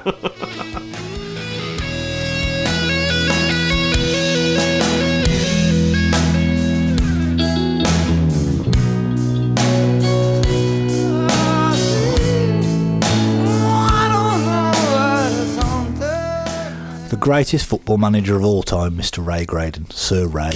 responsible for two promotions on a shoestring budget. Um, finished above Man City in 1999. They Yeah. finished third. Before they became plastic. Absolutely. Obviously, long since retired, and on the club forums, it was his 70 somethingth birthday. And someone was like, Oh, happy birthday, Sir Ray, yada, yada, yada. And someone else coming to have a good day.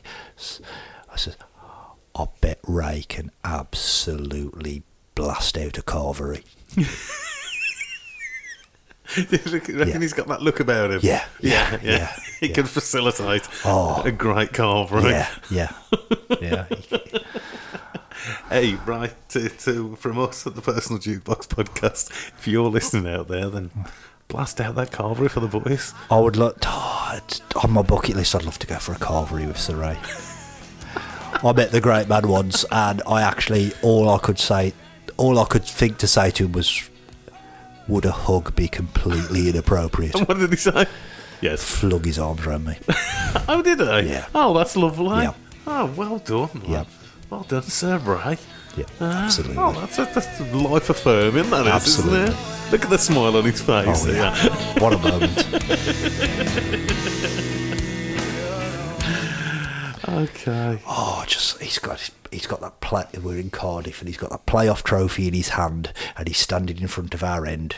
He's pointing at this trophy, and he's looking into our end, and he mouths, "It's for you." Hmm. Oh Good lad. Good lad. Yeah. Why hasn't he got a statue? Fucking hell!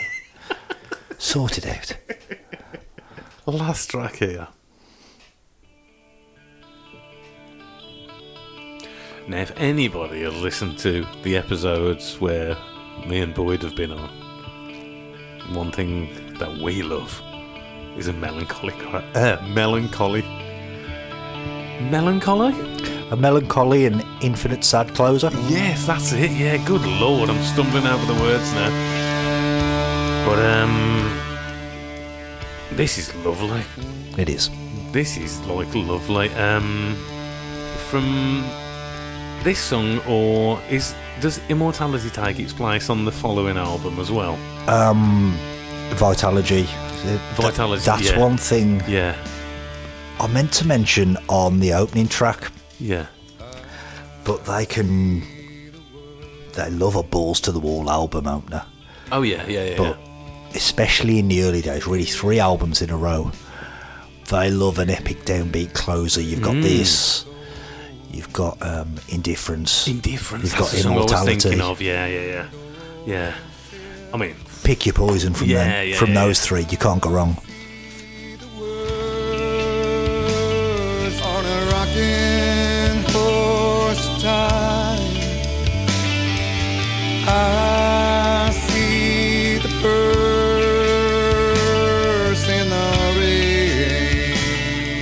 songs like this are what set them apart, you know, from your Nirvanas of the time. Because this is a well-crafted. Like, Oh, yeah.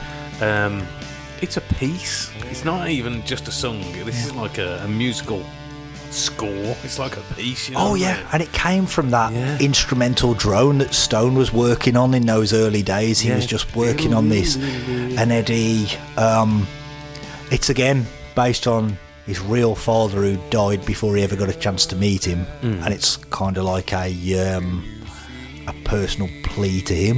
Mm-hmm. Um, and again, it's I don't know if you think there's any poetic license applied here, but the story is that they were in the rehearsal place and Stone was playing this, and Ed just starts freestyling the lyrics. Ah, okay. And then kind of darts out of the room, and Jeff kind of goes after him and says, "Hey, what's up, man?" yeah, yeah, yeah, yeah. So it's it, Ah, it's got no, that re- it's it's resonant, and there's a um, I think it was it's got to be their last live DVD called Let's Play Two, where they play two nights at Wrigley Field um, in Chicago, and the second night there's a guy who queues for a couple of days to get right down the front. Hmm. Whose dad has died recently, and he puts in a request for it through some means or other, but they open with it, and Ed on stage points him out and says, "This is for you." And then they open with That's a hell of an opener. open with release. Yeah, Like that's not an up tempo opener, isn't Not it? at all. Yeah. Oh, can you see this now? I Probably gained them some devotees over the years.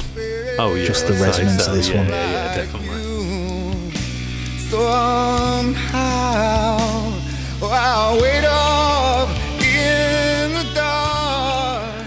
Now we've spoken before, haven't we, about grunge being more of a fashion and a movement than a, a musical genre as such. Yep, absolutely 100%. Um, and you know, if this band didn't come around at the time they did, from the place they did, they wouldn't have even been classed in Nah. far more akin to like the bands I mentioned before Yep. than well, partly, and then yeah. Um, I mean, this was big at the time, man. Fucking hell. I mean, I was listening to this music probably not when it was released, but I'd say you know six months after it, kind Okay. of thing. Yeah. Um, You probably caught it before me in that yeah, instance. possibly, possibly. Um, but yeah, I mean, I, I love this version of Pearl Jam. I think this is great. I like the next album. I like Vitalogy, as we said.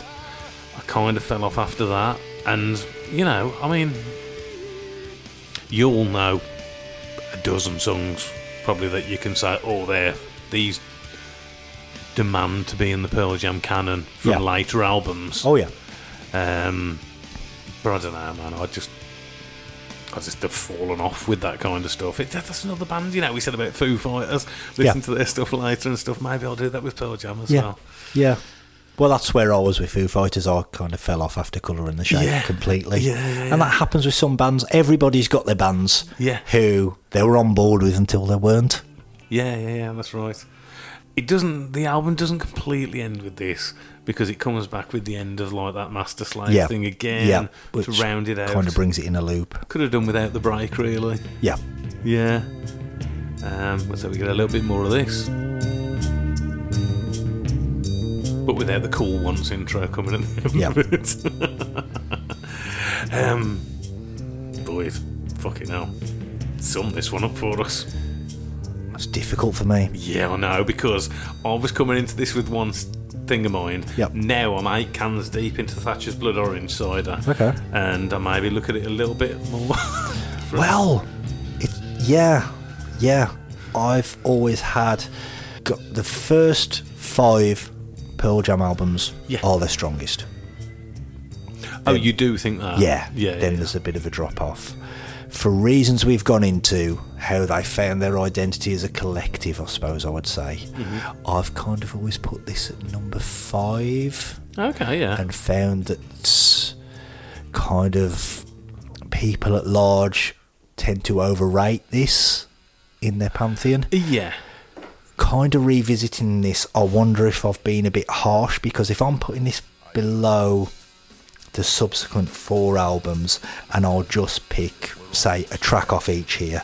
So if we go Glorified G from Versus, Bugs from Vitalogy, nice.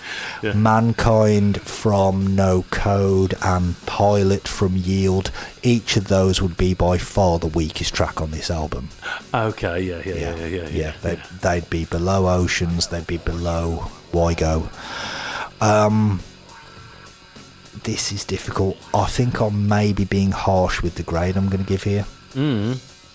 Be true to yourself. Yeah, yeah.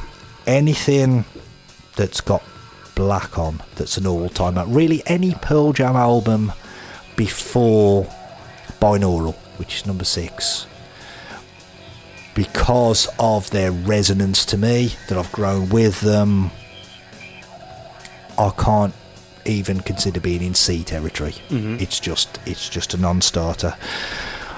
I may be harsh going B minus but that's probably where I'm landing. I'll be honest with you, you're not a million miles away from me. Okay. Yeah. Um, as you said, Black's an all timer. Yeah. Yeah. If I didn't have the years of listening to Alive, Even Flow, Oh, yeah. and Jeremy, Jeremy, Jeremy, then man, just think what you think of those. Really, Oh, defin- definitely. Um, and then on top of that, you got Once. Yep. On top of that, you've got like Porch, and then you've got like these two tracks, Garden and Release. Oh yeah. which are really good. like really, really good. Yeah. I'd add deep to that as well. Yeah, That deep, closing yeah, yeah. Yeah. yeah. Um, I'll go for a B. Yeah. Yeah. I was toy. I've been toying with it. So Yeah, we're yeah, in the yeah. we're in the same ballpark. Yeah, yeah, yeah, definitely. I can't remember what we gave Vitalogy at all. It was back in number days, wasn't it? Oh, was it? Yeah. Oh, it, no, It, boo, boo it to was, it was out of tens. Oh, Should we give it a retrospective grade? Oh God, that's hard without listening to it, but yeah, we can do. Um, off the top of my head, you've got like obviously Nothing Man, Better Man, Corduroy, um, Indifference. No, no, um, it isn't. No. Immortality. Immortality. Not for you. Not for you. Last I'd- exit. I'd spin the black circle. Lower, Okay. lower than this. Yeah. Yeah, I would. Um, oh man, I mean, I'd go anywhere from. It might be a C minus. Okay. Yeah. Hmm. Yeah. Possibly. Retrospectively, I'm going to B plus. Yeah. Oh, you write that better than this. Yeah, I Yeah. think versus and vitalogy are on any given day they're interchangeable as one and two. And I think what elevates vitalogy to versus level is what we talked about that culture element, uh, that countercultural element. Whereas um, kind of this era, they became massive kind of by accident as being kind of on the periphery of the grunge movement and getting sucked along with it. And Vitalogy was a del- deliberate reaction to that. It's the album that halved a fan base. I think that's the phrase I used on that episode. Yeah. And that was kind of done purposefully. And I think it's kind of their defining statement. I think the thing that always knocks Vitalogy for me is that same day I went to. Um, I'm presuming it was Music Junction there Yeah. Berry Hill. Yeah. And I picked up Vitalogy and definitely maybe at the same Yep. time. And one I listen to fuckloads more than the other one. Do you know what I mean? Um, but yeah, yeah. Um, but this Man 10's a good album. It is. It's a good album. Yeah, yeah, very good. Um, yeah, great stuff. Finally got round to that one. Yeah. Yeah. Um, Three years too late. Accord- so saith our listeners. Uh, and on that note, oh, actually, before we head out, personal jukebox. No, it isn't that. It's jukeboxpod at gmail.com if you want to get in touch. Um, feedback, reviews, give us some reviews, drop them out on the social media site on the uh, podcast providers of your choice. Jukebox Pod on Instagram, personal jukebox podcast on Facebook. Boyd, what have you got for us? To play out. Mm-hmm. You know, before today, I had given this no thought whatsoever. Mm-hmm. So, to try and keep it a bit on topic, I've probably laboured the point to death that Pearl Jam, they're up there for me in the all time top five. Who else is in the all time top five that we haven't really covered? I think you put them into a countdown at some point. So I'll go with The Cure. Okay. The reason I'm going to go with a Cure track, and part of the reason I haven't really given this much thought, is something I have been thinking about a lot this week. Is like someone who's really close to me who's going through the mill at the minute, and it's an absolute injustice. Um, but we kind of bond over this band and over this song. One of the two things I'll f- associate with them forevermore. The other one being, um, have you ever had the hot apple and cinnamon from Coffee Number One? no, I'm not a big coffee guy. It's just pudding. the wife is, but yeah. Pudding in liquid form. um, they are opening up near to where I work soon, and the Dave Ramsey financial plan will just be out the window, and I will be skinned. Oh, the, I've been into coffee number one in Redditch twice, Yeah. and the second time I ever went in, the manager remembered me. Oh, that's Because the first time I went in, they didn't have hot apple and cinnamon. And you were gutted. I was absolutely gutted. Yeah. Yeah. But you've had it since. Oh, and it's your five. Numerous times. Numerous times. That sounds but, like um, a Mackey's apple pie in a drink. but better. Yeah, yeah. But better.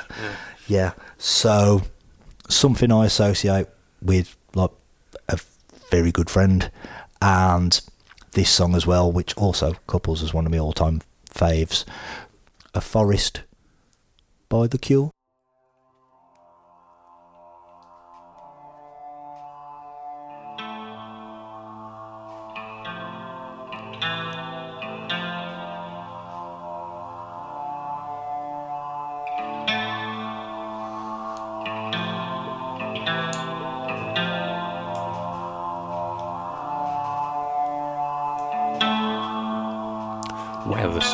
So many versions of this. You've definitely gone with the right one. Have I? Yeah. The tree mix. Yeah, give that a wide berth. There's an amazing video on YouTube of a festival in Germany in the early 80s Yeah. where they a very young Cure finish with this. But beforehand, Robert says, "Ro- We've been told we've got to finish now because apparently some people want to see Robert Palmer. Okay. And then they play like about a 10 12 minute version of this track. and when they finish, Robert takes his guitar off and goes to the mic and says, Fuck Robert Palmer, fuck rock and roll. Worth a watch.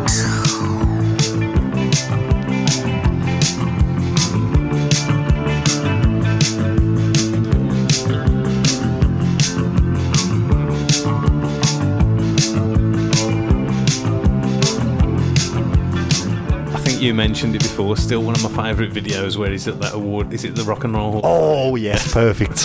Like, oh my god, oh my god. da, da, da, da." He's like, I don't think I'm quite as excited as you Yeah. are.